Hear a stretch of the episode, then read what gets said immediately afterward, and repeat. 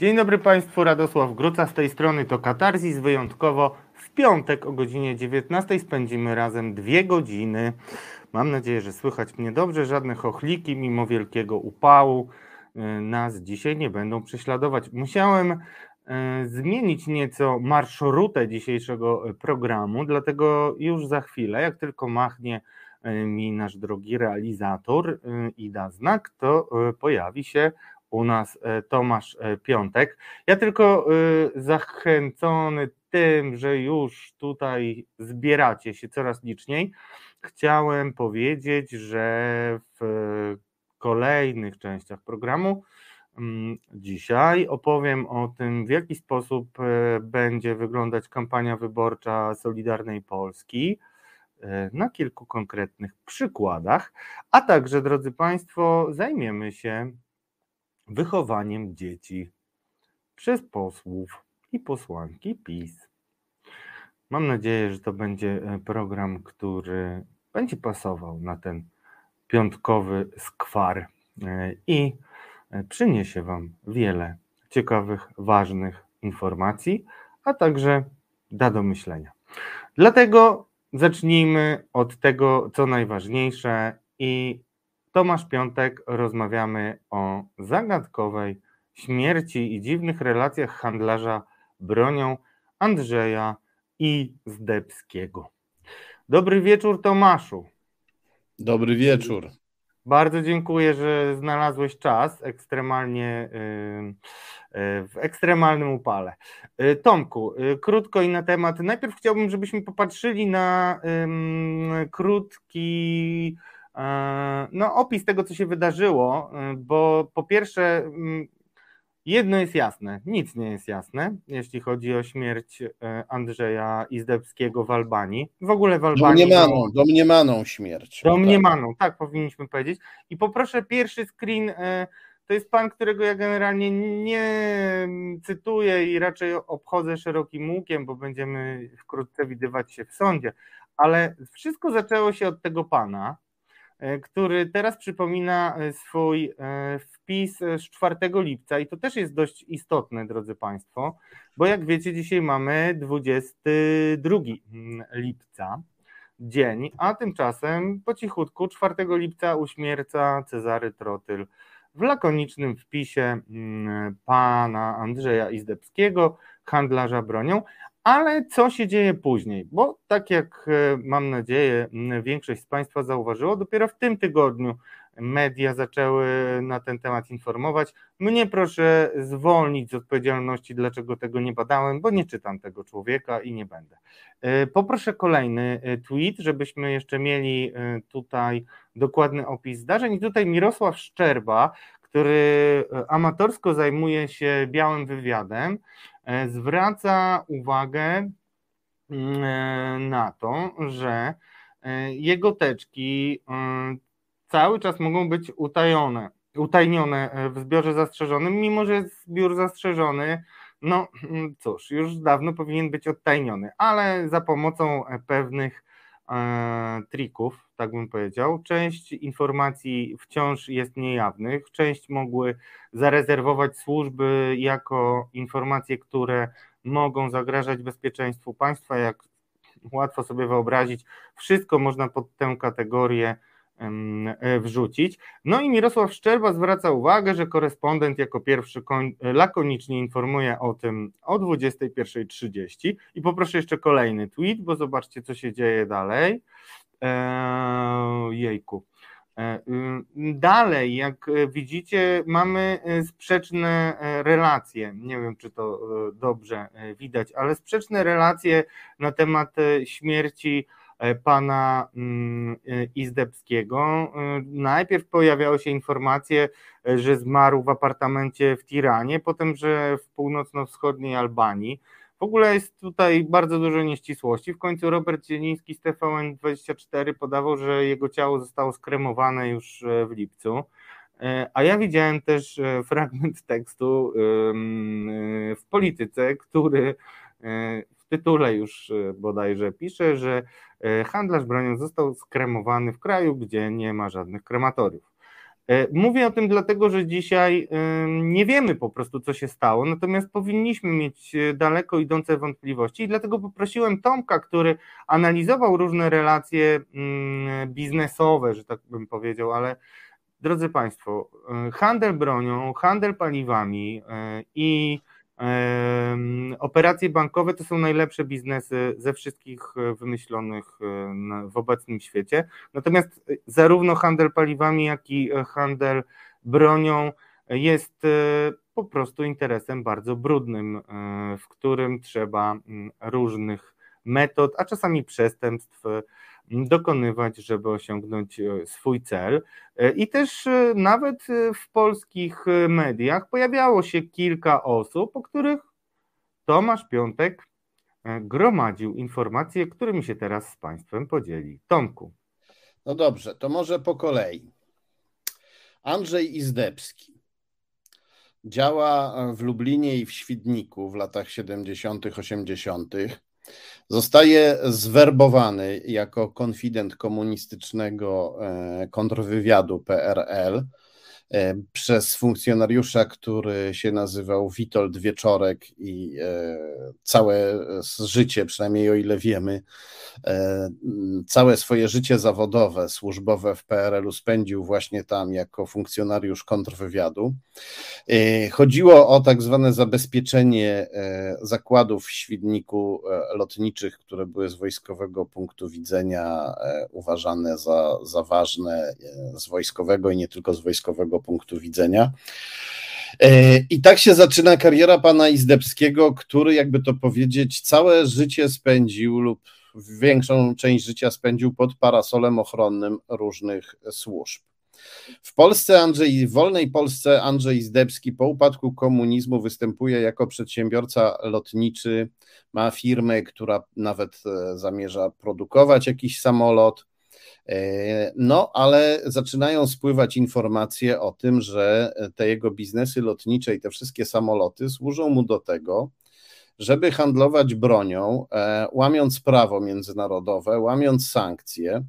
E, dostarczał na przykład broń, Andrzej Izdebski dostarczał broń na Bliski Wschód do krajów autorytarnych, totali, czy prawie wręcz totalitarnych, dyktatorskich reżimów prowadzących wojny lub prowadzących wojnę z własnymi obywatelami. Oficjalnie na przykład ta broń miała lecieć do Burkina Faso, czyli do zupełnie innego kraju e, w Afryce. Tak wyglądała działalność pana e, Andrzeja Izdebskiego. I e, tak się składa, że pan Izdebski prowadził tę swoją działalność pod parasolem ochronnym Agencji Wywiadu. E, e, czyli polskiej służby zajmującej się rzekomo wywiadem zagranicznym. Mówię rzekomo, ponieważ mowa tutaj jest już o czasach pisowskich, a za czasów PiS e, nasze służby, które nigdy nie funkcjonowały dobrze, w ogóle przestały pełnić swoje, swoje funkcje. Centralne Biuro Antykorupcyjne nie walczy z korupcją, tylko z opozycją, czasem też z niektórymi frakcjami wewnątrz PiS. E, Agencja Bezpieczeństwa Wewnętrznego już kontrwywiadem, właściwie nie za bardzo wiadomo, czym się zajmuje. I agencja e, wywiadu najwyraźniej też się nie zajmuje wywiadem, tylko, e, tylko bardzo niepokojącymi biznesami.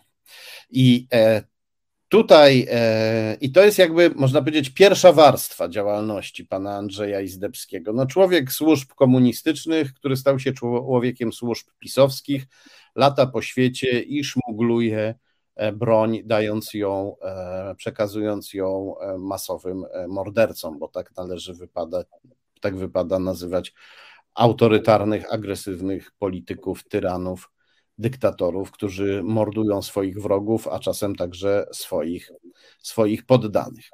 Ale na tym się nie kończy. E, mamy, e, pojawia się większe zainteresowanie panem Izdebskim, kiedy no, mamy taki skandal, który no, dotyka nas, jakby to powiedzieć, bardziej, bo dotyka nas bliżej. To nie są jakieś odległe kraje, gdzie są mordowani ludzie, tylko to jest Polska, są chorzy Polacy, być może nasi krewni. E, to jest sytuacja, która mogłaby się zdarzyć każdemu z nas, więc to nas bardziej przejmuje. Mówię oczywiście o koronawirusie. Jest pandemia, E, nasi rodacy, nasi bliscy duszą się, cierpią, grozi im śmierć. Chcemy, żeby mieli respiratory. I e, minister zdrowia Łukasz Szumowski, przypomnę, ten sam, którego ciężką pracą i podkrążonymi oczyma zachwycały się również niezależne media, e, które w pierwszej fazie pandemii zaczęły go kreować na, na bohatera. Ale nie ja, ale nie ja. Ja od e... początku mówiłem, że to jest w ogóle skandal i wielka. E, no nie my w ogóle, bo ty też to mówisz. Przepraszam. Nie, my nie mieliśmy dla pana Łukasza my Szumowskiego. Tak. Dla pana Łukasza Szumowskiego żadnej sympatii. E, więc pan Szumowski i jego zastępca Cieszyński kupują od tego handlarza bronią respiratory, e, przepłacając za sztukę co najmniej o kilkadziesiąt procent. Te respiratory nie zostają później dostarczone e, w dużej mierze na, na czas, więc mamy do czynienia z bardzo brzydkim przekrętem. I pojawia się pytanie, dlaczego minister Szumowski kupował e, respiratory od handlarza bronią, od osoby tak niewiarygodnej. On się później zasłaniał tym, że był w stanie wyższej konieczności, a tu po prostu od tak z ulicy przyszedł pan Izdebski i powiedział, że ma respiratory, a ministerstwo się ucieszyło. Ojej, nie wiedzieliśmy skąd tu wziąć respiratory, ale przyszedł człowiek z ulicy i chce tylko grubej kasy w zamian za obietnicę, że kiedyś dostaniemy te respiratory. No to pewnie płacimy. Oczywiście trzeba być skrajnie naiwnym, żeby uwierzyć w taką skrajną naiwność ministra Szumowskiego, miłośnika e, jachtów i zagranicznych podróży. E, najprawdopodobniej ci, którzy zadecydowali o tym kontrakcie, mieli z tego jakieś swoje własne korzyści. No ale musimy przejść do trzeciej warstwy tej historii, czyli znowu musimy wrócić do służb specjalnych, jednak groźniejszych niż pisowska agencja wywiadu i groźniejszych nawet niż stare PRL-owskie SB, stary PRL-owski e, kontrwywiad komunistyczny. Ponieważ e, tak się składa, no, że jakby to powiedzieć, pan Izdebski już w latach 70. służył kremlowskiemu imperium e, jako konfident PRL-owskiej SB, która była no PRL był częścią Imperium Kremla, choć tam pewną autonomię niekiedy udawało się zachować, ale to jednak była część Imperium Kremla. I najwyraźniej jakieś powiązania, sympatie albo skłonności z tamtych czasów panu Izdebskiemu zostały, ponieważ tak się składa, że odkryto w słowackim rejestrze biznesowym, że pan Izdebski miał tam spółkę, w której był wspólnikiem Rosjanina o nazwisku Aleksandr Islamow. Pan Izdebski się później tego wypierał, twierdząc, że jacyś chytrzy Słowacy podstępnie sfałszowali wpis w rejestrze swoim gospodarczym nie wiadomo po co, zmyślając, że on tam jest wspólnikiem Rosjanina Islamowa, a wcale tym wspólnikiem nie był. No to też jest opowieść, w którą raczej tylko bardzo naiwne e, dzieci poniżej 12 roku życia mogłyby uwierzyć. Zatem zakładamy, że pan Izdebski faktycznie był wspólnikiem Aleksandra Islamowa. A Aleksander Islamow był jednym z najbliższych e, wspólników najsłynniejszego handlarza bronią na świecie, urodzonego w Tadżykistanie Rosjanina Wiktora Buta. Ponieważ e, część jego rodziny miała pochodzenie ukraińskie, to można się spotkać czasem z informacją, że Wiktor But to ukraiński handlarz bronią, ale to nieprawda. Wiktor But E, niezależnie od urodzenia w Tadżykistanie i od e, korzeni niektórych swoich krewnych, był etnicznym Rosjaninem i dla Rosji pracował. E, skończył Wojskowy Instytut Języków Zawodowych, jeśli dobrze pamiętam, języków zagranicznych, jeśli dobrze pamiętam, Wojskowy Instytut Języków Obcych. Tak, Sowiecki Wojskowy Instytut Języków Obcych to była wylęgarnia funkcjonariuszy E, GRU, czyli rosyjskiego wywiadu wojskowego. Potem przebywał w takich rejonach, e, w których e, Sowieci byli aktywni wojskowo, jak Angola i przede wszystkim Afganistan.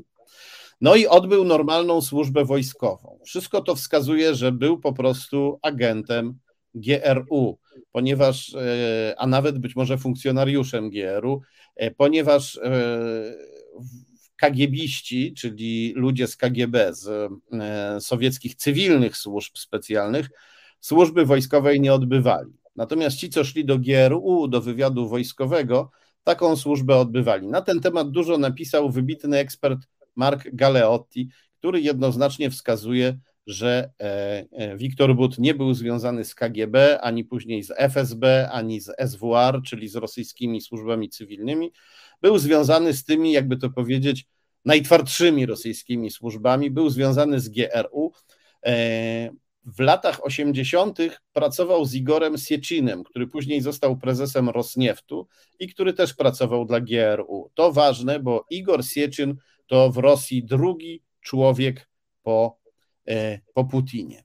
Takie koneksje ma pan Andrzej Izdebski i tu się od razu rodzi pytanie, czy e, podczas tej transakcji, którą członkowie polskiego rządu, ministrowie Szumowski i Cieszyński zawarli z panem Izdebskim, nie powstały jakieś grube, kompromitujące materiały, które mogły trafić do GRU i które mogły stać się kolejnym narzędziem, za pomocą którego e, GRU i Kreml kontroluje, kontroluje PiS.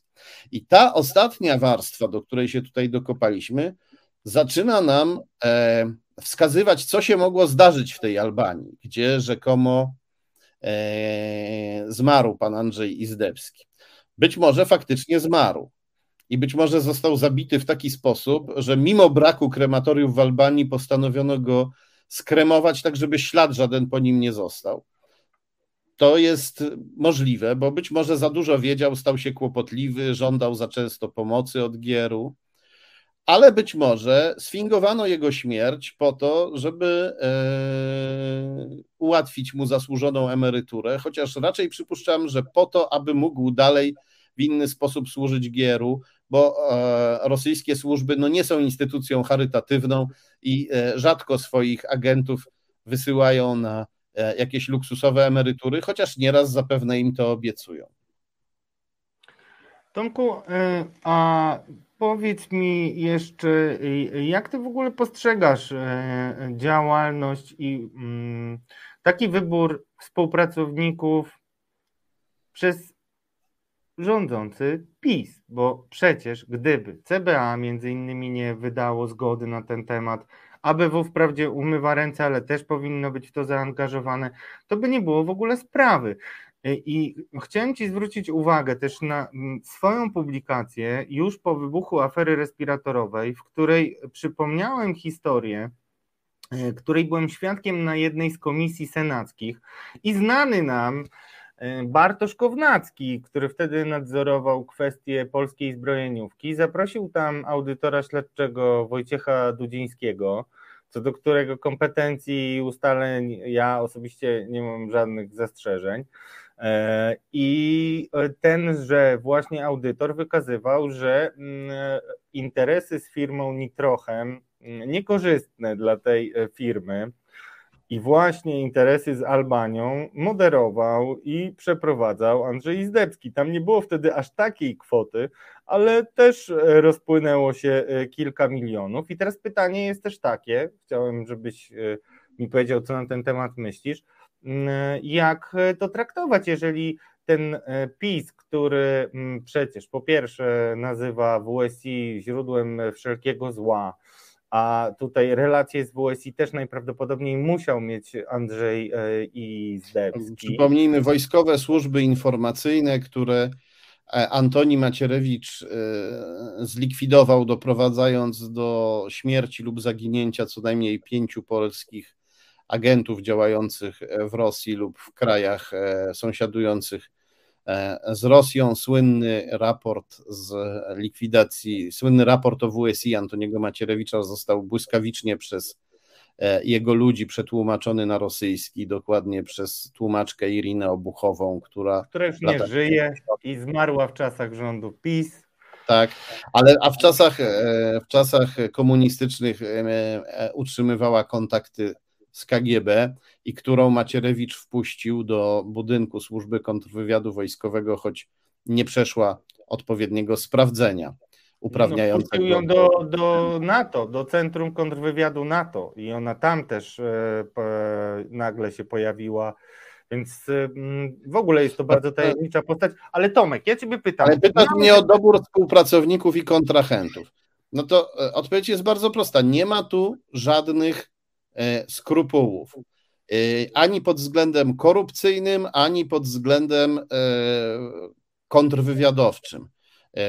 Rosja, jak wiemy, wspiera PiS. PiS wygrał E, wybory w 2015 roku dzięki aferze taśmowej, która była inspirowana i e, przez e, rosyjskie służby, więc trudno się dziwić brakowi skrupułów, aczkolwiek w przypadku Izdebskiego, zapewne też przez jego powiązania z Wiktorem Butem, sprawa była tak cuchnąca, że CBA, pisowskie CBA, które jak wiemy skrupułów nie ma, w tym przypadku się wzbraniało, E, kilkakrotnie wydawało opinię negatywną e, na temat tej transakcji i dopiero pod naciskiem agencji wywiadu, bodajże dopiero za trzecim razem wydało opinię pozytywną, pozwalającą na te transakcje, co pokazuje, co, co, co, co nie jest tu okolicznością łagodzącą, pokazuje, że CBA dokładnie wiedziało, że e, wkracza w bagno korupcji i rosyjskich służb i handlu bronią, a mimo to yy,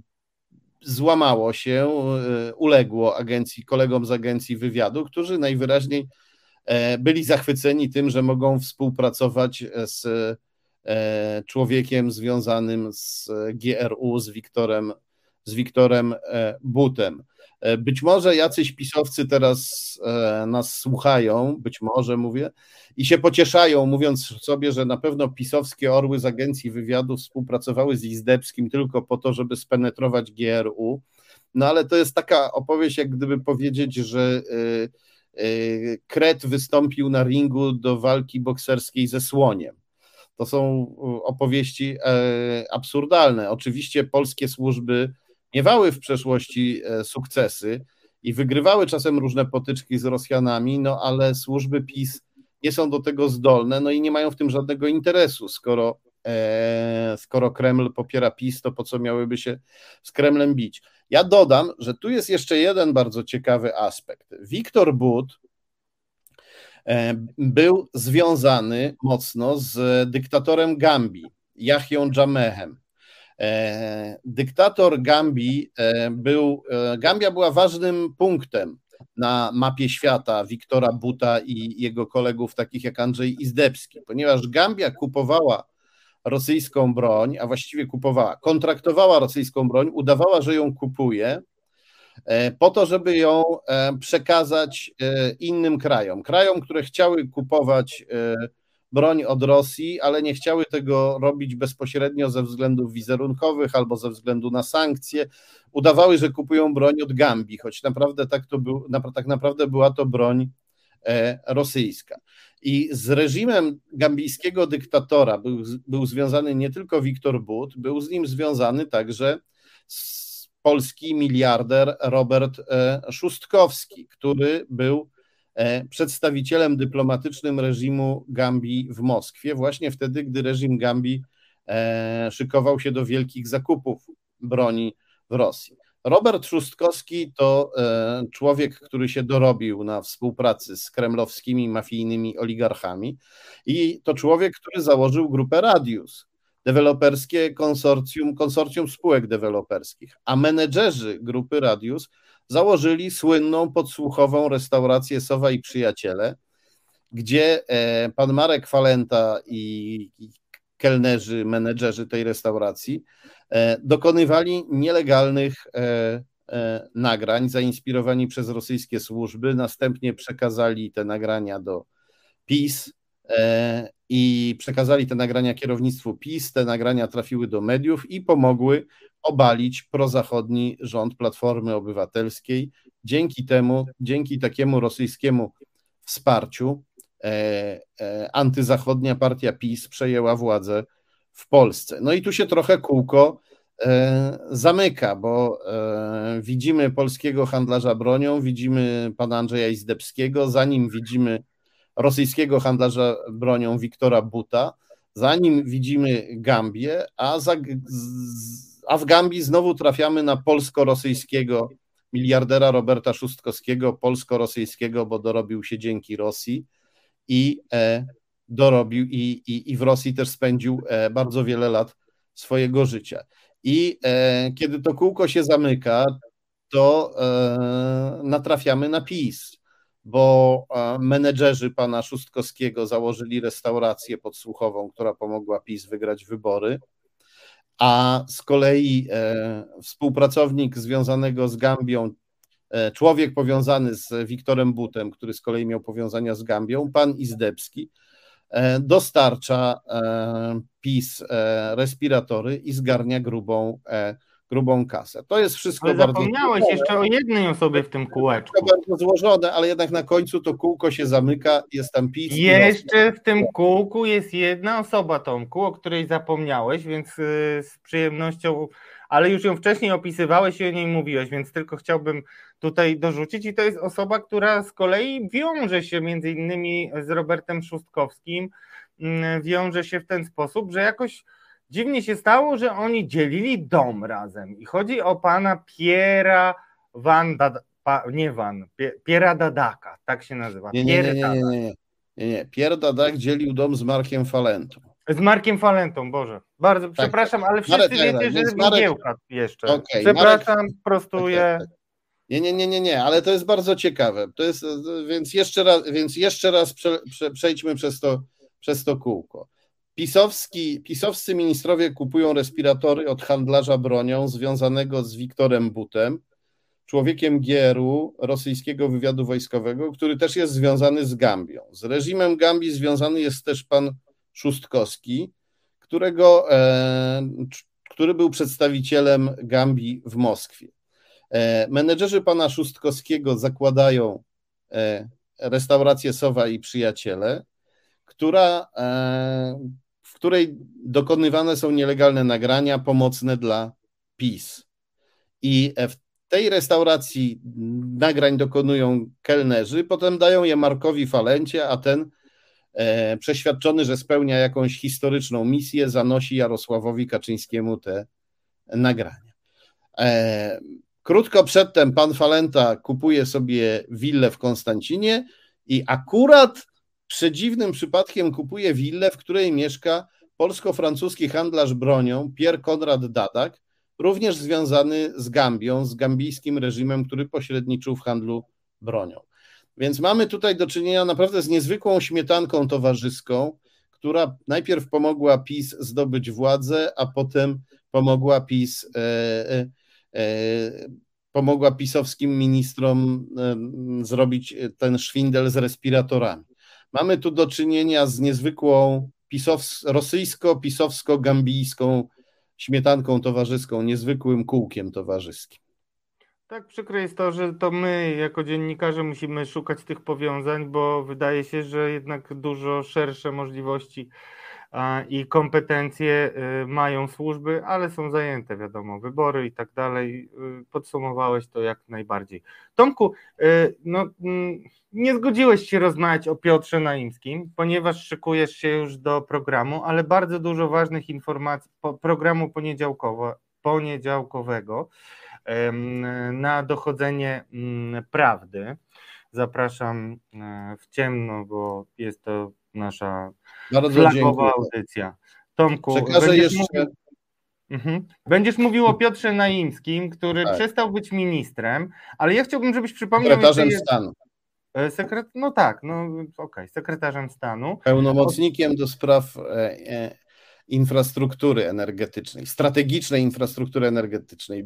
Był odpowiedzialny za e, e, energetyczne bezpieczeństwo Polski i nagle go usunięto.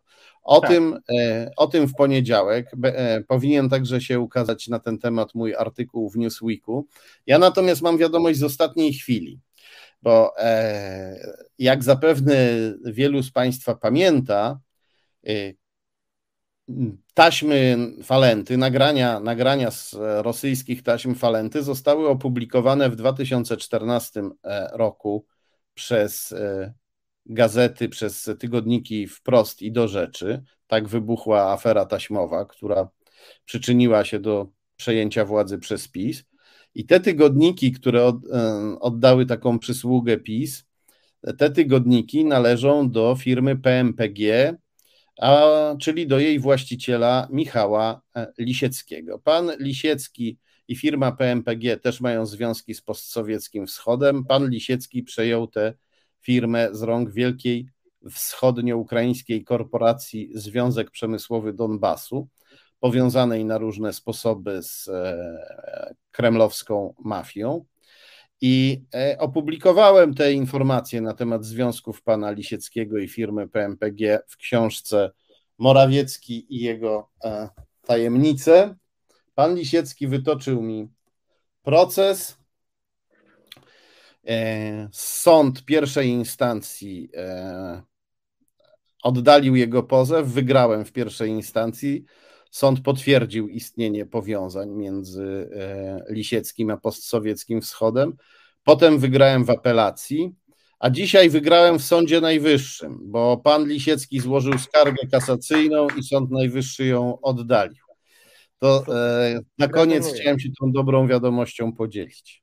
No to fantastycznie. No to cóż, y, zatrzymywałbym cię dłużej, ale muszę jeszcze jedno pytanie zadać zaraz się chwalimy na Twitterze. Jeszcze powiedz, dlaczego to jest takie ważne, bo zrobimy z tego krótki klip, żeby każdy mógł zrozumieć. Dlaczego e, ta sprawa jest taka ważna? Te powiązania Lisiecki, Lisie, Lisieckiego e, z, no ze wschodem, bo ważne jest to, że to, co tobie zarzucano, że nikt nie chciał ci wydać książki, to jest akurat sytuacja, która, e, co jest nieprawdą, tak? I też zresztą wygrałeś z e, Wybranowskim, czy w końcu z, wydaw z wydawnictwem, prawda?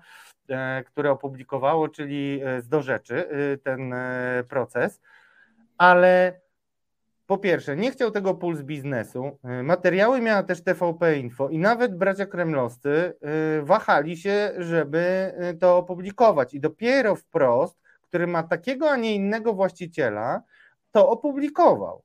No i e, tak, dlatego jest to podczas... taka istotna informacja, a, a Michał Lisiecki nie był w stanie zaprzeczyć faktom, które podałeś.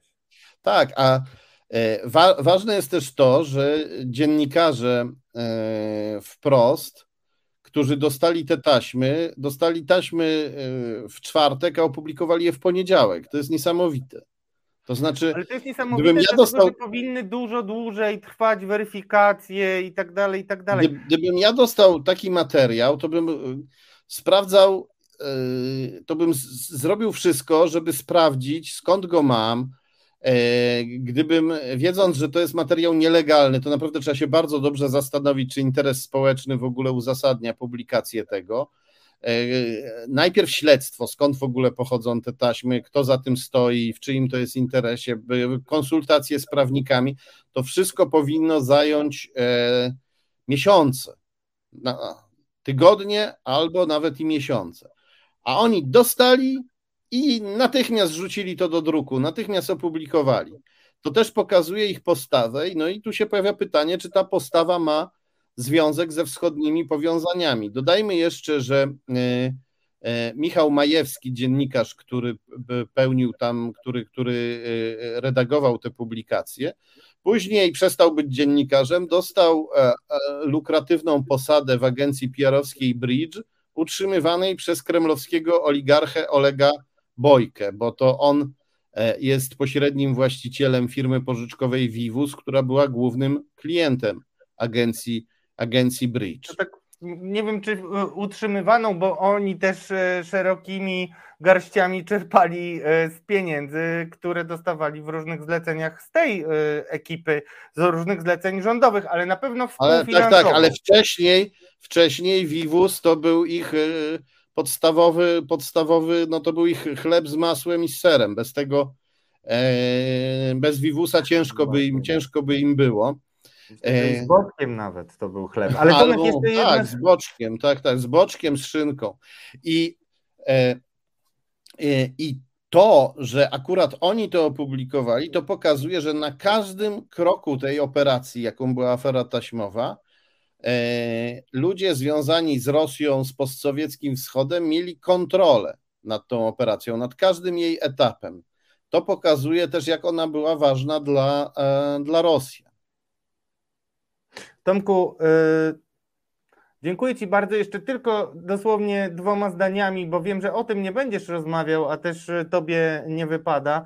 Ja, kiedy już pożegnam Ciebie z wielkim żalem, to mm, będę też mówił e, chwilę o tym, jaki problem zgotował nam Tadeusz Rydzyk, bo to on nikt inny, tylko on zablokował rozwój elektrowni y, wiatrowych w Polsce.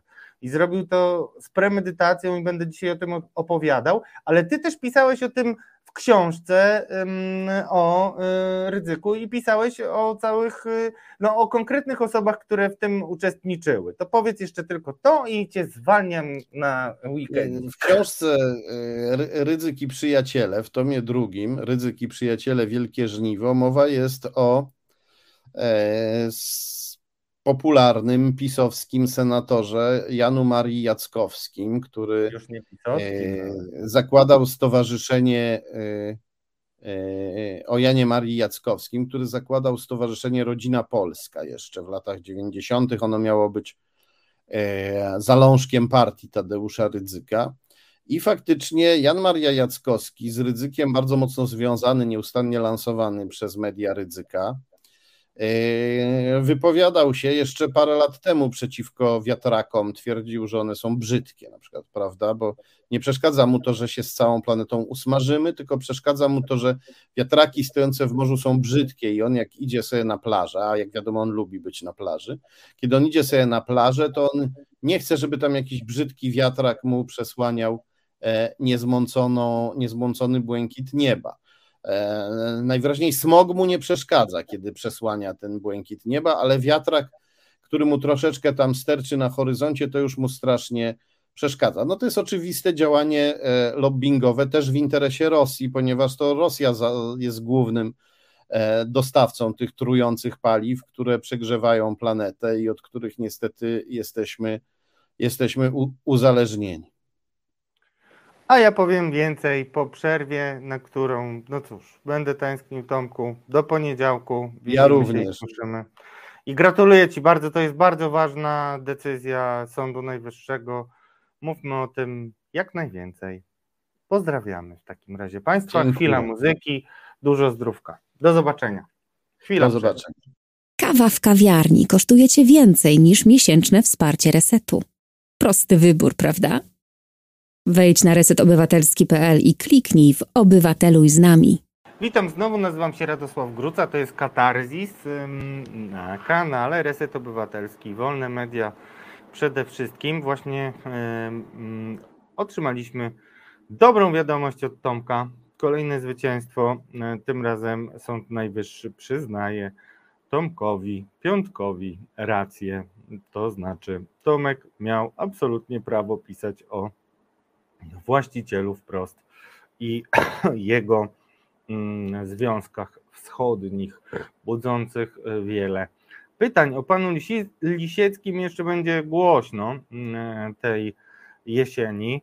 Nie wiem, jak to się skończy dla tego tygodnika, ale to jest e, zupełnie nie moja mm, sprawa. Natomiast warto też powiedzieć, że poza e, wprostem, który jest już zamknięty i w wersji papierowej można E, wprost tylko pisać, e, znaczy tylko czytać w sieci, tak zmieniono model biznesowy, to akurat e, tygodnik do rzeczy, który też jest wydawany przez tego samego właściciela, jest absolutną propagandą. Nie tylko anty-LGBT i, że tak powiem, wierno-poddańczo mm, bogo-ojczyźniano-kościelną tak to bym nazwał, ale y, to tam właśnie między innymi y, pojawiały się y, pierwsze mm, teksty głównych ideologów mm, Władimira Putina i na to, drodzy Państwo, zwracał uwagę Tomek już lata temu. Tak to wygląda. Wyciągnijcie wnioski sami. A ja jeszcze chciałem e, powiedzieć Wam o tej sytuacji e, związanej z Tadeuszem Rydzykiem, który będzie też naszym bohaterem i jego pismo drodzy Państwo, to są tak zwane materiały e, poglądowe mm, do wykładu o strategii Solidarnej Polski w wyborach. Bardzo moim zdaniem istotne i wiele mówiące. Zaraz o tym będę mówił, ale wcześniej opowiem Wam o czymś, e, czego byłem e, świadkiem osobiście mm, parę lat temu, jeszcze zanim PiS doszedł do władzy. Mm, byłem zaangażowany w pewną prowokację dziennikarską. Nie wszystkie prowokacje dziennikarskie wychodzą, ale pracowałem wtedy w rejonie Bolesławia. E, I e, cóż, obserwowałem, w jaki sposób były blokowane inwestycje w farmy wiatrowe. Te, ten temat w ogóle szkodliwości rzekomej elektrowni wiatrowych został rozkręcony przez Tadeusza Rydzyka za pomocą samochodu dostawczego, kilkudziesięciu pewnie transparentów, e, które były wożone po całej Polsce, relacji na żywo, takie, nie wiem czy pamiętacie, kiedyś e, TVN Uwaga miała e, swoje programy, które jeśli dotyczyły jakichś szczególnie szokujących tematów, to mm, były emitowane na żywo, najczęściej po reportażach, byli zapraszani też ludzie, którzy mm, angażowali się e, w, czy, czy też odpowiadali za poszczególne kwestie ujawniane przez media i bardzo podobną formułę stosowała telewizja Trwam. To było coś na poły właśnie uwagi TVN-owskiej, a interwencyjnego dziennikarstwa E, pani Jaworowicz, e, sprawa dla reportera. Tak, taki był format tego. No i były spotkania przy wiatrakach e, z grupami protestujących. Robiło to takie wrażenie, że cała Polska po prostu protestuje przeciwko szkodliwym wiatrakom. Argumenty za szkodliwością wiatraków były kosmiczne i z innej planety albo wymiaru, ponieważ między innymi osobiście widziałem takie ulotki, na wsiach rozrzucano mm, ulotki o tym, że mm, praca wiatraków powoduje e, choroby, e, które mają takie same objawy, uwaga, jak AIDS. Tak, ja się nie pomyliłem. Wiele, wiele innych rzeczy. Jak to logistycznie wyglądało? No jeździła taka grupka kilkunastu osób mm, po parafiach, w których funkcjonowały środowiska mediów Tadeusza Rydzyka, mm, rodzina Radia Maryja, która ma wiele różnych kółek przyparafialnych, nie, nie w każdej parafii, żebyście mieli jasność. I oni się kontaktowali i zbudowali sieć protestujących, Mm, jedną z liderek tych protestów była pani Anna Zalewska, też e, bardzo starająca się o Tadeusza Rydzyka mm, atencję oraz poparcie. Natomiast jeszcze jest jedna osoba, aha, jeszcze jedna rzecz, w jaki sposób motywowano tych ludzi, bo to jest e, istotna okoliczność. E, jak pewnie sobie wyobrażacie albo nie, wielu z tych ludzi autentycznie wierzy w to, że Tadeusz Rydzyk jest ostoją polskości, albo część tych ludzi. Zostało wielu ludzi uwiedzionych przez e, jego mm, no, działalność, czy też mm, uwiedzionych w takim manipulacyjnym, żebyście nie mieli wątpliwości, kontekście. I mm, oni walczyli z wiatrakami, nawet mm, nie tyle kupując te wszystkie mm, straszenia i podpisując się pod nimi, bo też rozmawiałem z nimi e, wtedy, to był taki trochę reportaż e, wcieleniowo-prowokacyjno-dziennikarski mm, i rozmawiałem z tymi ludźmi e, bardzo szczerze, mówili mi, że oni to robią dla Polski, ponieważ wiatraki są niemieckie, i to Niemcy będą na tym zarabiać, i to Niemcy będą swój złom, który stoi za granicą, przerzucać do Polski. No ta germanofobiczna nuta, która teraz nas ogłusza wręcz z tych mediów e, prorządowych, została wtedy wykorzystana. I Tadeusz Rydzyk mówił im jedną rzecz: nie mówcie tego, ale my walczymy o nasze własne zasoby i nasze własne skarby ukryte pod ziemią, które ogrzeją nam cały kraj. Mało kto już dzisiaj pamięta o geotermii, ponieważ mm, raczej ten temat, jak każdy, w którym mm, no, Tadeusz Rydzyk się wykłada, jest wyciszany, a potem czyszczony wręcz, e, jeśli chodzi o poszczególne publikacje, wypowiedzi, mm, internet, nagle, no cóż, e, jest profesjonalnie sprzątany, żeby takich źródeł pokazujących, co E, mówił Tadeusz Rydzyk, było jak najmniej.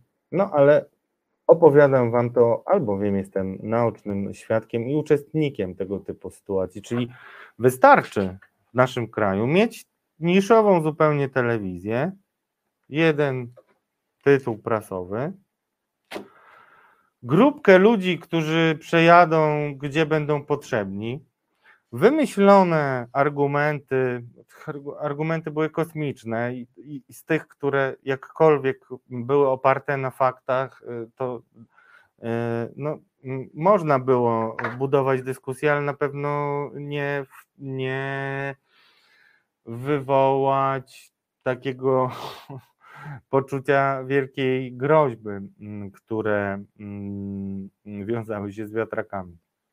Nikt jeszcze o tym nie opowiadał, nikt nie był w środku, więc wy jesteście, drodzy resetarianie i resetarianki, pierwsi, którzy to usłyszeli. Z pierwszej ręki mam jeszcze gdzieś um, materiały, być może kiedyś uda mi się je pokazać, między innymi te kwestie wiatraki wywołują objawy bliźniacze do, do AIDS. Więc y, na geotermii, y, no właśnie pytanie jest moje takie, dzisiaj. Zostawiam je otwarte. Czy Tadeusz Rydzyk wtedy, kiedy montował ruch oporu przeciwko wiatrakom, bynajmniej nie nawiązując do Don Quixota, kiedy Tadeusz Rydzyk zmontował ekipę i narrację o tym, że wiatraki są szkodliwe, przekonywał tych wykonawców swojego planu, że robi to, robią to po to, żeby nasza geotermia była wiodącym źródłem ciepła w Polsce. Takich przekonywał. I oni byli przekonani. To nie jest tak, że mm, cynicznie akurat ta grupa działała.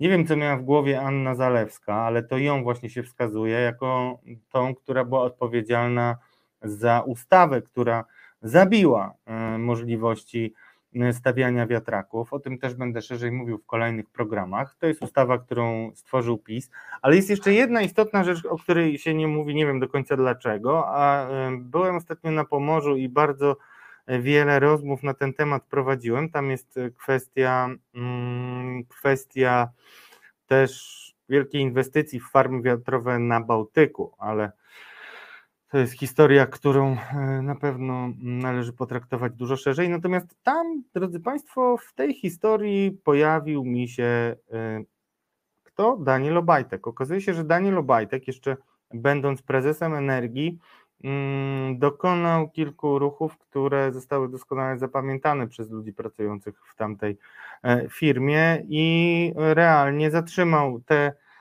procesy, które miały powodować, że dzisiaj miks energetyczny, czyli dobór i dywersyfikacja tych źródeł energii, które mamy i e, które, które pomagają polskiej, pol, polskim rodzinom, polskiej przedsiębiorczości i tak dalej, i tak dalej, byłby zupełnie inny. Tak? A teraz mamy taką sytuację, że znowu jakieś dwa zjawiska, które zdecydowanie premiują Rosję. Czyli odpowiadają na pytanie koronne kryminalistyki cui bono. Kto na, na tym korzysta? Kto skorzystał, drodzy Państwo, na zablokowaniu wiatraków? No nie geotermia. Skorzystali ci, którzy handlują węglem. Jak wiemy, węgiel w dużej, e, w większości trafiał do Polski z Rosji.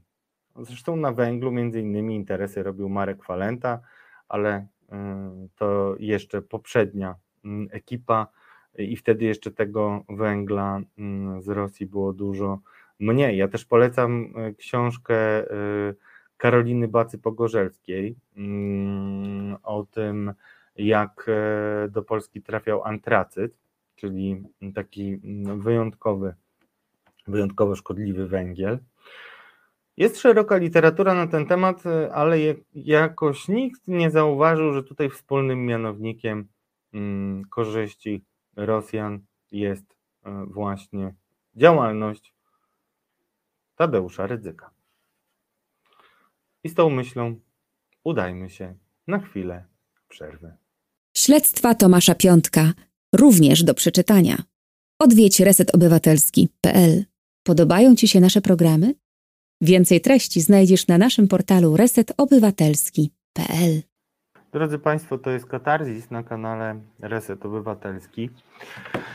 No i cóż, przejdźmy jeszcze do kwestii, która wiem, że bardzo wielu e, Was interesuje, e, jeśli chodzi o e, ten program, czyli kwestia powiązania patologicznego między Kościołem a polityką, ale dzisiaj zajmiemy się, jaki efekt może to powiązanie dać w kampanii wyborczej. W kampanii wyborczej, która wygląda na to, że będzie miała miejsce mm, być może na początku, a najpóźniej na jesieni mm, przyszłego roku.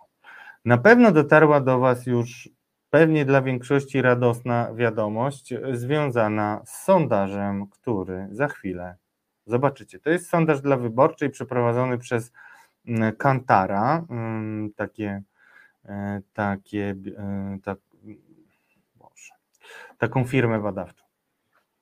Proszę zobaczcie w całości. Sondaż poparcia. Co my tutaj mamy dla słuchających wyłącznie? Plus 4 punkty procentowe dla Platformy Obywatelskiej, Koalicji Obywatelskiej. W sumie uzbierała ona 27%, ale to, co jest sensacyjne, już jeszcze nie zdążyłem się przygotować, bo to dość świeży mm, sondaż, ale od wielu, wielu lat nie było mm, takiej sytuacji, żeby opozycyjne ugrupowanie było liderem.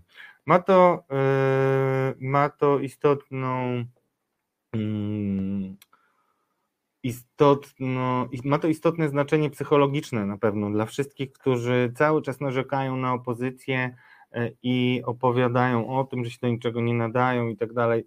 Ja cały czas mówię, że nie jest tak dokładnie, yy, jak powtarzacie, bo mm, opieracie się niestety na nie do końca w mojej opinii, e, no trzeba chyba powiedzieć rzetelnych, mm, rzetelnym informowaniu mediów wolnych o tym, co opozycja robi, co z kolei wiąże się z niską jakością polskiego dziennikarstwa, ponieważ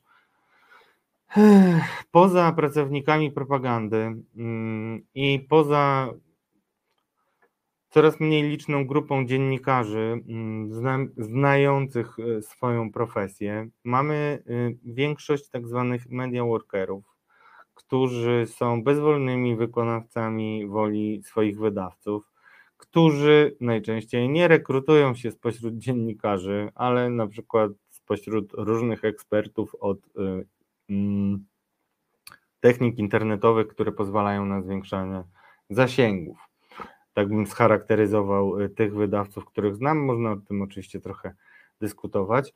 Natomiast ta sytuacja powoduje, że wiele, y, wiele z prób, czy też wiele z akcji nawet opozycji nie trafia do państwa i jest to no moim zdaniem problem w ogóle polskiej e, debaty publicznej i demokracji. Ja jeszcze raz poproszę ten sondaż, bo bym chciał Wam jeszcze zwrócić uwagę, drodzy Państwo, na to, że ten sondaż wcale nie jest taki świetny, jakby się pozornie wydawało.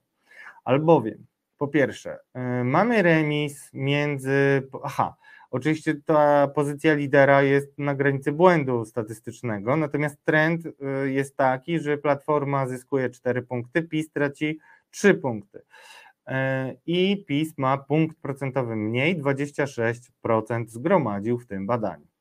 Natomiast e, to, co jest istotne, to mm, po pierwsze to, że do Sejmu wchodzi Konfederacja, która jest e, jedynym możliwym koalicjantem PiSu na ten moment. szczególnie jeśli PSL będzie startować z jakiejś listy jednoczącej ugrupowania. Bo PSL jest partią, jakby to powiedzieć, e, obrotową, która może wejść w alianse rozmaite. I na przykład na patencie e, takim, że wielkim złem jest Ziobro, więc jeśli go schowacie, to możemy z wami naprawiać to wszystko, co Ziobro zepsuł mogą wejść do władzy, a są partią bardzo wypuszczoną, bym tak powiedział. E, natomiast jeszcze jeden e, wątek to remis między spadkiem o dwa punkty, spadającym o dwa punkty procentowe Szymonem Hołownią. Ma dzisiaj już 8%, a przypomnę, że po tym jak wrócił Donald Tusk, to Szymon Hołownia mówił o tym, że mają stabilne 15 i nie ma powodu do niepokojów, czy kilkanaście. No to chyba są już powody do niepokojów. Ale ja absolutnie nie przekreślam Szymona Hołowni ludzi, bo, bo tak. Kiedyś o tym więcej. Natomiast to, że tutaj jest remis między Hołownią a lewicą, może wpływać na to, w jaki sposób będzie konstruowana jedna największa wspólna lista i ewentualnie druga. W związku z tym, że do tej pory, zresztą takie bardzo świeże informacje, dzisiaj byłem w Sejmie, wczoraj byłem w Sejmie, e, dzisiaj byłem w okolicach Sejmu, bo e, tam ubiór mnie zatrzymał, hmm, ponieważ w przeciwieństwie do większości ludzi szanuję parlament, nie chodzę tam w krótkich spodenkach, abym się inaczej rozpłynął. Ale mówiąc zupełnie adrem i poważnie, zwracam Państwu uwagę, że trwa mm, cały czas rozmowa między Włodzimierzem Czarzastym a Donaldem Tuskiem. Oczywiście mm, nie jest to łatwy dialog i dzisiaj, gdybym miał mm, się zakładać, to powiedziałbym, że szanse na to, żeby Lewica razem z Platformą stworzyły jedną listę są bardzo niewielkie. Już w moim podcaście Podejrzani Politycy, gdzie najwięcej mówię o polityce e, w, e, na portalu Radia Z i aplikacji Update, mówiłem, że istnieje drugi wariant takiej listy e, i byłaby to lista nie Platformy z Lewicą, ale lista Platformy z PSL-em i co najważniejsze z Szymonem Hołownią. Dlaczego mówię, że to jest najważniejsze? I też zaznaczam, drodzy Państwo, to co teraz mówię nie jest moją opinią, nie jest y, opinią ekspertów, tylko jest y, pewnym obrazem emocji, jakie towarzyszą decyzjom politycznym w ramach opozycji. Więc Donald Tusk i jego ludzie uważają, że razem z Szymonem Hołownią i PSL-em mogą przebić taki szklany sufit, który ma Platforma Obywatelska, który ja uważam za bardzo e, e, re, realne zjawisko i, i moim zdaniem sam Donald na pewno go nie przebije, ale to jest być może moje e, być może moje osobiste jakieś uprzedzenie i też pochłonięcie zbyt dużej ilości propagandy która ohydza Tuska. Oczywiście do propagandy można mieć e, różne szczepionki i ja je stosuję, e, pozyskując wiedzę z rzetelnych źródeł. Niemniej jednak nagromadzenie tego hejtu powoduje, że potrafię sobie wyobrazić, jak to wpłynie na niektórych mm, wyborców i że po prostu nawet jeżeli mm, mieliby e, iść, zostać zmuszeni do wyborów, to po prostu oddadzą nieważny głos, nawet gdyby Platforma była jednym, jedynym e, e, kandydującym ugrupowaniem. Mówię o, takim, o takiej wręcz no, zupełnie nieracjonalnej, podświadomej niechęci do Donalda Tuska, którą moim zdaniem zakorzeniono u mm, sporej liczby, mm, u wielu Polaków. Także ja bym się tak bardzo nie cieszył.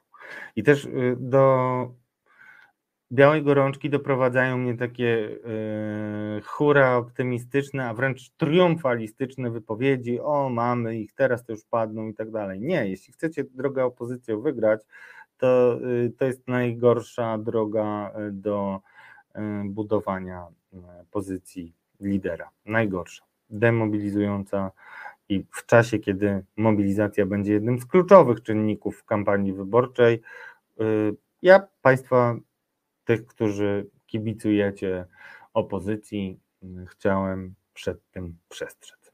Dziękuję już za ten sondaż. Ciekaw jestem bardzo, co na ten temat myślicie, zarówno na temat samego sondażu, jak i w ogóle tego, co powiedziałem o nastrojach e, w parlamencie. Dlatego poprosiłbym jeszcze mojego drogiego realizatora, żeby podał Państwu numer telefonu do e, studia. Mam nadzieję, zaraz go zobaczycie. Możecie e, zadzwonić i powiedzieć, co na ten temat myślicie. To jest wielka wartość naszego medium, że to wy jesteście tutaj gospodarzami i tylko problemy techniczne powodowały i pandemia powodowały, że nie mieliśmy takiego stałego, bezpośredniego kontaktu z wami, jak mieliśmy wcześniej e, w poprzednich naszych wcieleniach słusznie minionych. W związku z tym zachęcam cały czas. Ja bardzo e, cenię Państwa głosy. Czasami niektóre opinie wpłynęły e, fundamentalnie na moje postrzeganie pewnych spraw. Chciałem to powiedzieć. Każdy z Państwa może mnie przekonać, ponieważ w przeciwieństwie do większości naszych obywateli nie uważam się za nieomylnego i znającego na wszystkim.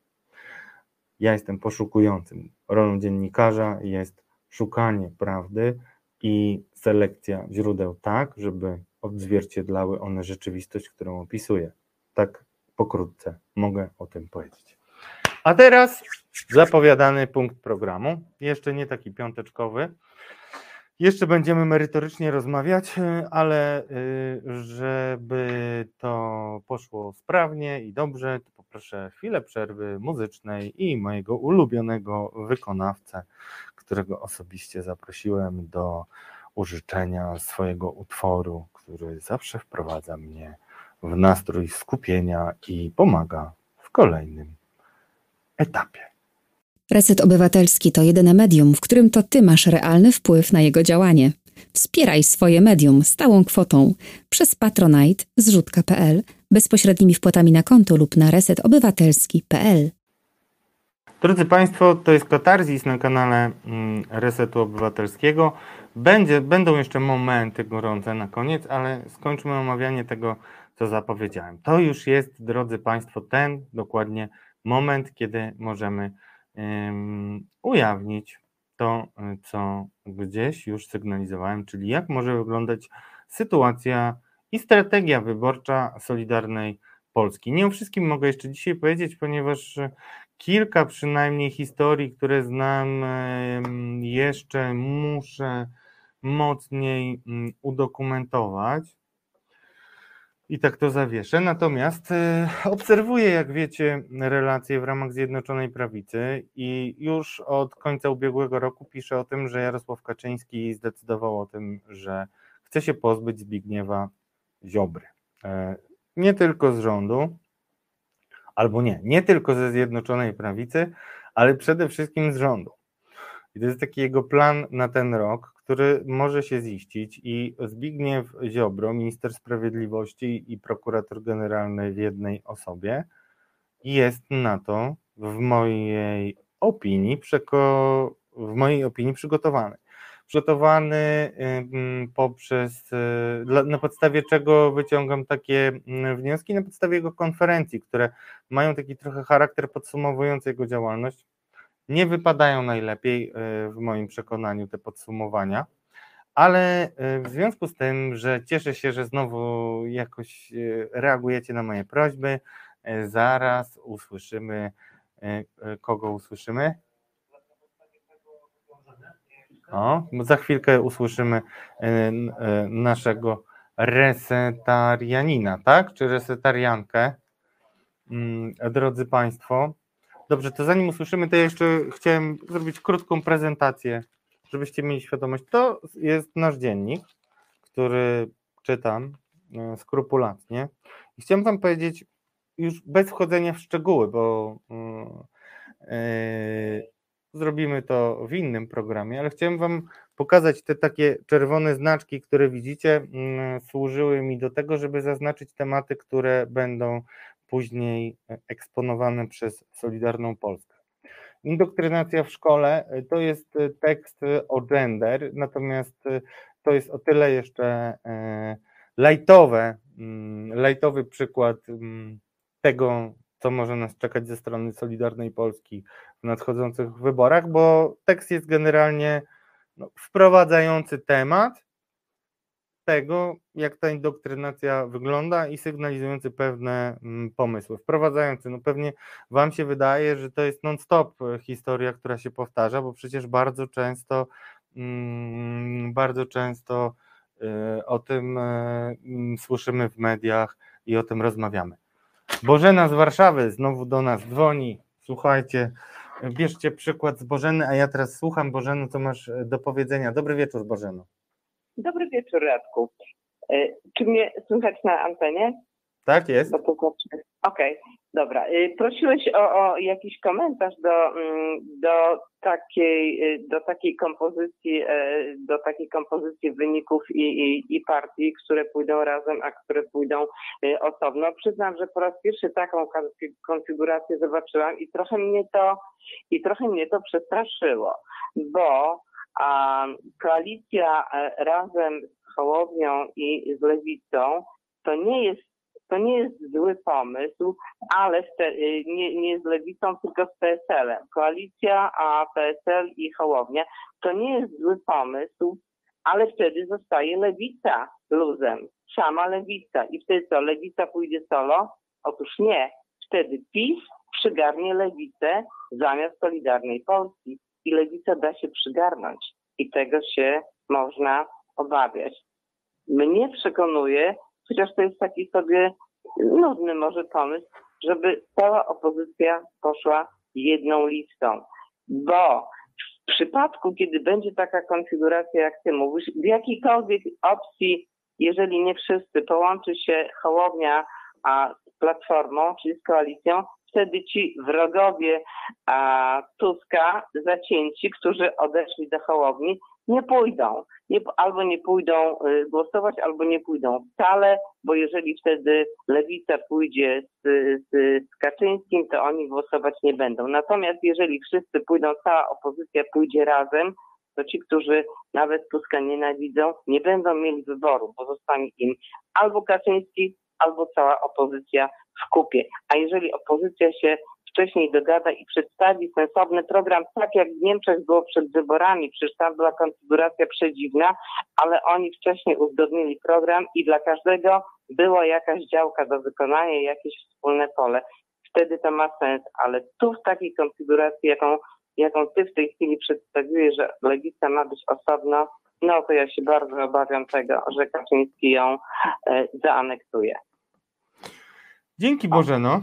Mm, dziękuję bardzo. No ciekawe to jest to Bożena powiedziała. Czy wy też się boicie, że lewica zostanie wciągnięta? Bo jeżeli miałbym się bezpośrednio odnosić do Bożeny, to chciałem powiedzieć, że mm, obawy Bożeny nie są zupełnie bezpodstawne. To nie jest nic dziwnego, bo Bożena wie, co mówi, a ja mogę tutaj podać parę konkretów. Znaczy, przypomnę Państwu, że Andrzej Rozenek y, razem z Robertem Kwiatkowskim y, i Joanną Senyszyn i panią wicemarszałek y, Senatu mm, stworzyli PPS, mm, a w zasadzie reaktywowali.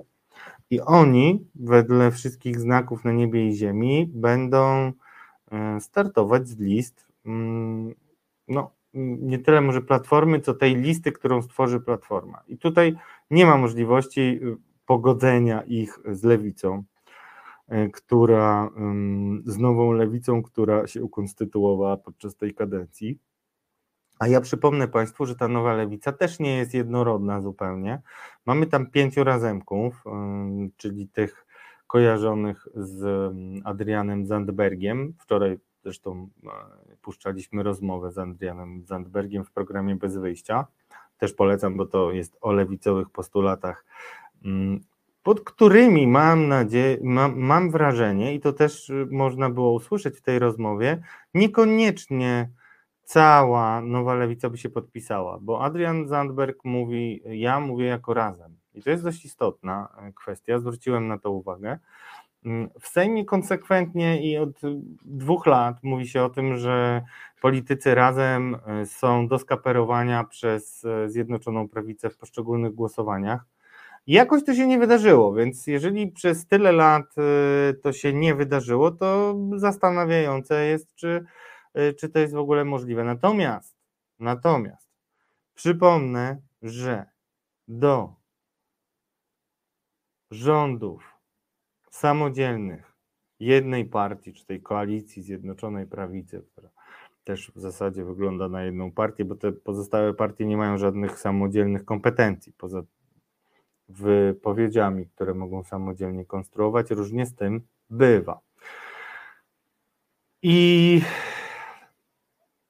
wygląda na to, że jeżeli miałbym rozwinąć myśl Bożeny, to do największym dramatem całej opozycji byłoby to, gdyby lewica się podzieliła, osłabiła, miała słabą kampanię i nie weszła do Sejmu, będąc koalicją. Bo przypomnę, że dla koalicji jest to próg 7%, o, czy ośmiu, przepraszam, znowu y, muszę to za sekundkę jeszcze sprawdzić, a natomiast dla y, poszczególnych pojedynczych y, partii to jest 5%.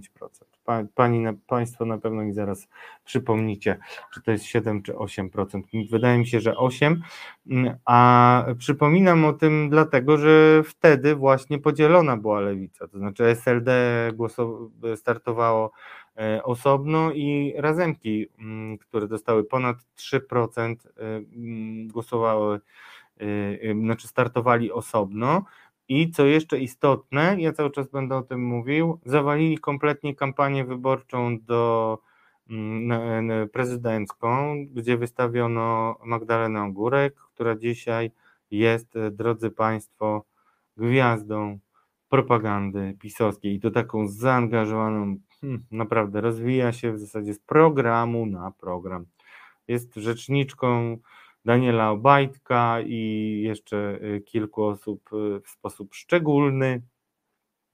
No i ja mam wiele wątpliwości co do tego, co tu, co tu się tutaj po drodze wydarzyło. Nie tylko jak została wyłoniona ta kandydatka.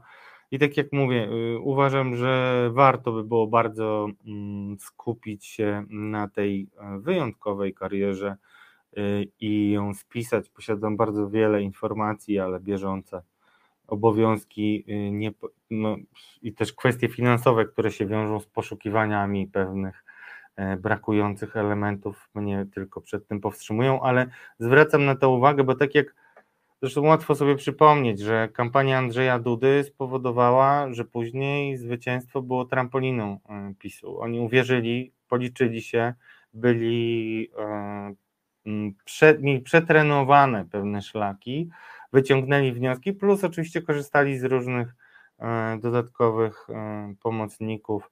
Mało się o tym mówi, ale e, faktem jest, że można wśród wielu wydatków na kampanię wyborczą znaleźć, mm, znaleźć ślady tego, że użyto tak zwanego mikrotargetowania, czyli podziału komunikatów na poszczególne grupy mm, społeczne i etniczne i tak dalej. No, u nas etniczne to nie są specjalnie różne. Więc tak to wyglądało i, i tu koniec mojego wykładu, jeśli chodzi o sondaże i drodzy Państwo, Solidarna Polska, jeśli pójdzie sama albo z Konfederacją, to naprawdę ja nawet mam do Was bardzo serdeczną prośbę. Powtarzanie e, tego kompromitującego dla Solidarnej Polski sondażu 07 to pomaganie Solidarnej Polsce. Bo to nie jest prawda, że Solidarna Polska ma śladowe poparcie. Przede wszystkim nie jest prawdą, że jej postulaty mają śladowe poparcie.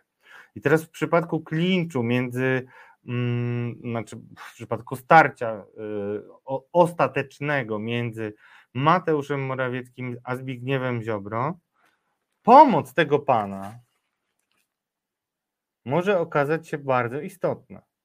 I ja tutaj nie mówię o tym micie, że Tadeusz Rydzyk y, ze swoimi mediami potrafi dać, nie wiem, 5, 7, różnie się liczy, Ja tutaj nie mówię o tym. To jest już zupełnie inna grupa, która wokół ryzyka się skupiła, bo poza ludźmi, którzy zawdzięczają mu pracę, są też ludzie, którzy są wychowankami jego szkół, którzy byli wpychani do spółek Skarbu Państwa. I to są młode wilki, przekonane, zindoktrynowane, często cyniczne, bezwzględne. To są nominaci Tadeusza Rydzyka. Przypomnę na przykład karierę reportera TV Trwam, którego ja z widzenia znałem przez lata w Sejmie, był korespondentem sejmowym, pan Klaudiusz Pobudzin, który króciutko namieszał w TVP, mm, a potem mm, został beneficjentem dobrej zmiany, czyli mm, dostał zatrudnienie w jednej ze spółek, na pewno nie za miskę ryżu tam pracuje. I takich osób jest więcej. One dzisiaj zniknęły trochę z radarów, ale koniec końców, kiedy Tadeusz Rydzyk wyda polecenie, żeby się stawili, to gwarantuję Państwu, że będzie bardziej bliżej im do tego, kto załatwił im tą pracę, niż do tego, kto ich tam najmował. To się wydarzy. Ale druga rzecz, która jest jeszcze bardziej niepokojąca, a nie w moim przekonaniu jeszcze mało rozpoznana, mało się o tym mówi, a ja z racji na poszukiwania prawdy o tym, jaki jest e, stan polskiego kościoła, jeśli chodzi o przeżartość, jeśli o, to, jeśli o stopień przeżarcia korupcją e, i mm, problemy związane z molestowaniem, z przestępstwami seksualnymi i tak dalej, zorientowałem się, że to, co generalnie Kościół osłabia, Tadeusza Ryzyka wzmacnia. Ponieważ ci wszyscy ludzie, skompromitowani hierarchowie, którzy też mają kufry pełne złota i bardzo dużo mm, e, przysług, które, wy, mm, które oddawali władzy i te przysługi są takie z, z gatunku poufnych, które nie chcieliby na pewno beneficjenci przysług e, e, od hierarchów ujawniać.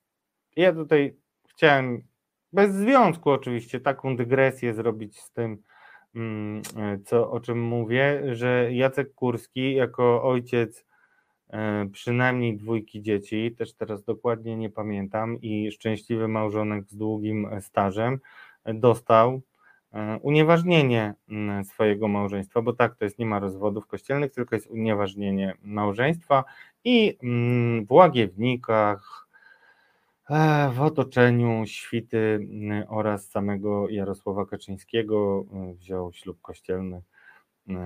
Musiał na to wyrazić zgodę arcybiskup Marek Jędraszewski. Koniec dygresji. Takich przysług, które możemy sobie wyobrażać oczywiście, tak jak sobie do niedawna wyobrażaliśmy, że Trybunał Julii Przyłębskiej jest mm, mocno sterowany, przez, czy też znajduje się pod wielkim wpływem polityków partii rządzącej. Cóż, to są zupełnie inne karty. Ta sama instytucja, czyli Kościół je trzyma, ale rozgrywa partię Tadeusz Rydzyk. Dlaczego rozgrywa partię? Dlatego, że jest w pewnym sensie dla nich opoką i ostoją.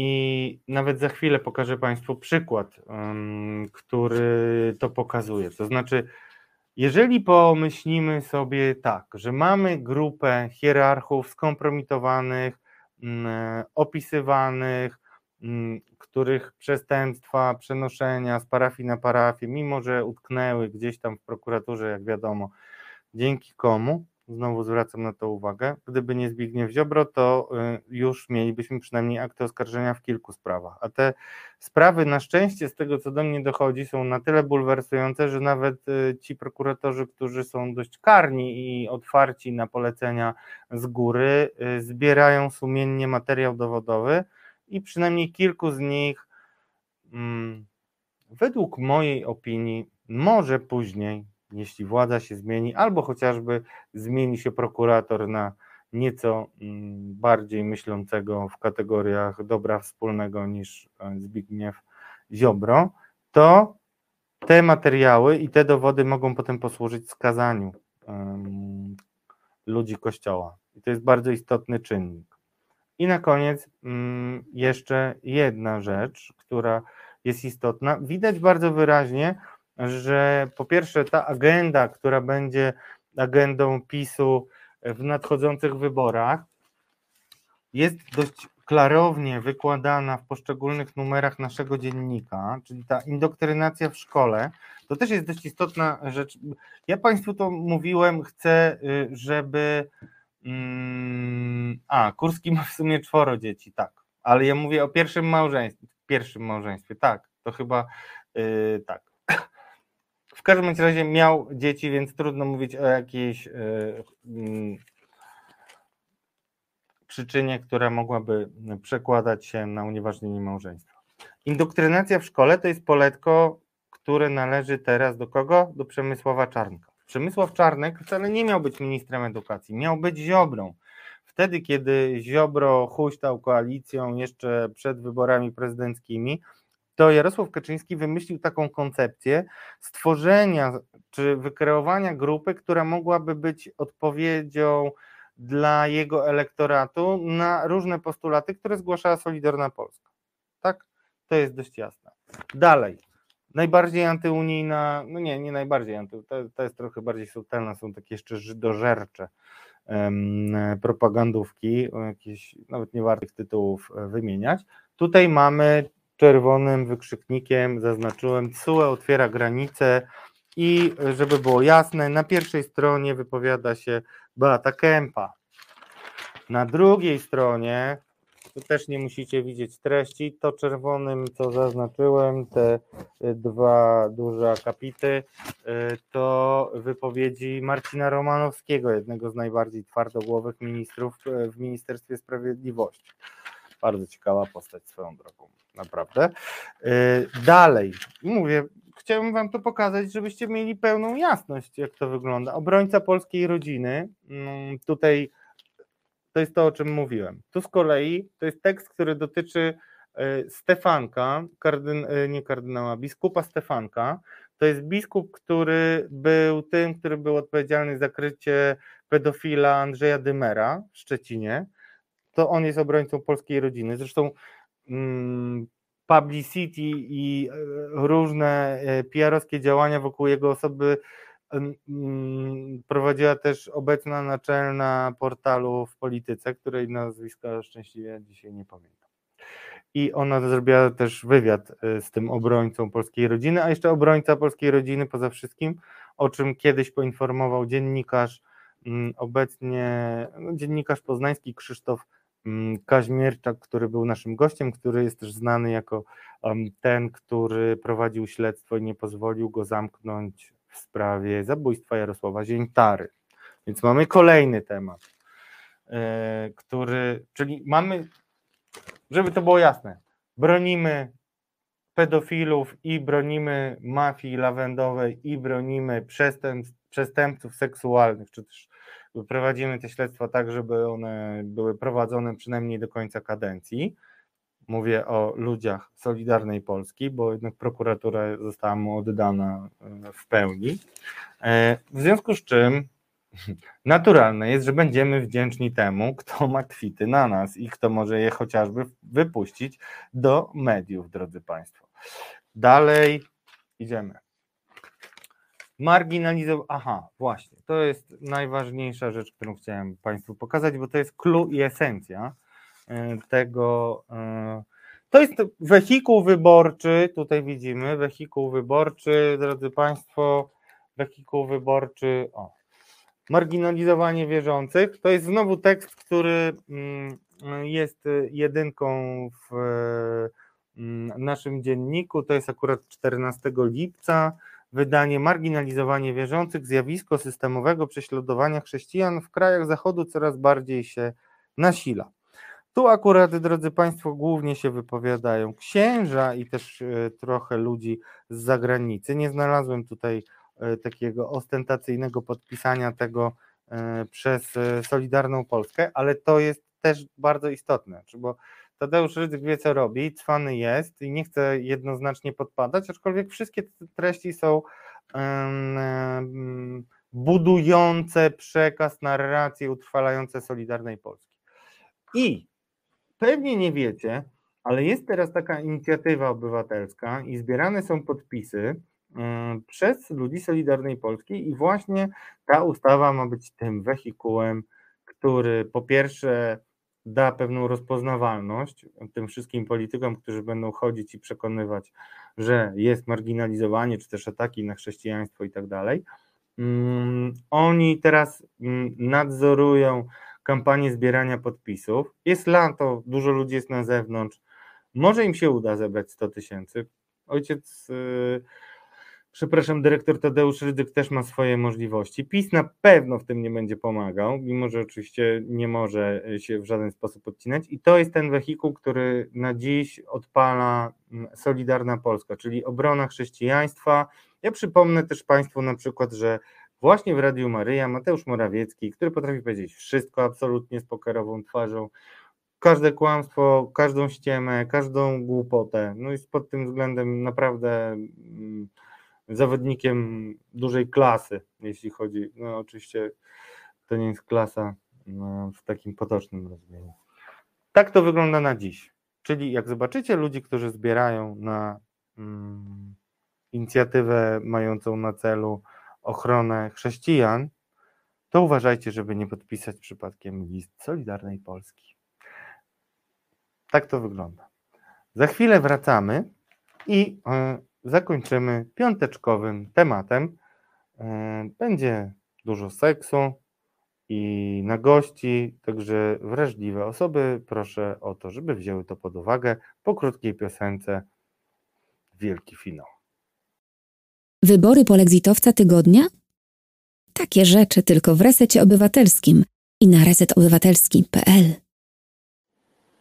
Drodzy Państwo, już za chwilę Waszym oczom pokaże się wyjątkowa osoba, która dała mi wiele do myślenia. Jest piękną kobietą. Mam nadzieję, że dość mądrą, a na pewno odważną. Wprawdzie nie znam dokładnie jej oceny kwestii mm, wyroku Julii Przyłębskiej, ani tego, co się dzieje w Polsce, ale być może usłyszeliście o Kasi Pieluszce. Poproszę rączki w górę, jeśli ktoś usłyszał o Kasi Pieluszce. Bo Kasia Pieluszka, drodzy Państwo, mm, no, mm, jest y, ostat, była przez moment gwiazdą mm, i trendowała nawet y, na Twitterach i tak dalej. Jest Instagramerką, do tej pory była Instagramerką. I dlaczego w ogóle o niej mówimy? Może uda nam się zaraz przynajmniej zobaczyć jej. Um, chciałem powiedzieć buzię, ale ona tak niekoniecznie najbardziej lubi buzię pokazywać, choć ma takie miłe, pogodne oblicze, ale szczególnie na jednym z jej postów znalazłem takie, e, takie taki podpis, że e, pokażę swoją pupę jeszcze raz. To jest moje tłumaczenie, bo ona pisze po angielsku, jest rezydentką Bali, sama mówi o sobie, że mm, jest y, nie wiem, członkinią subkultury techno, generalnie jest, no możemy puścić, tak? zobaczcie sobie. Mm, no tak, mamy pupę raz. możemy iść dalej. E, dlaczego tą pupę dzisiaj pokazujemy? Nie dlatego, żebym tam szczególnym był y, wrogiem PUP albo amatorem PUP. Nie, nie. To jest bardzo poważny publicystyczny wątek tego programu i też wiele pytań. Słyszeliście o pani mm, Kasi Pieluszce? Mm, Kasia Pieluszka, y, nowa autorka, właśnie wyszedł jej debiut, który nazwała Tinder Bali. O, to ja osobiście zrobiłem ten screen. On jest generalnie ruchomy, pani się tam oblizuje.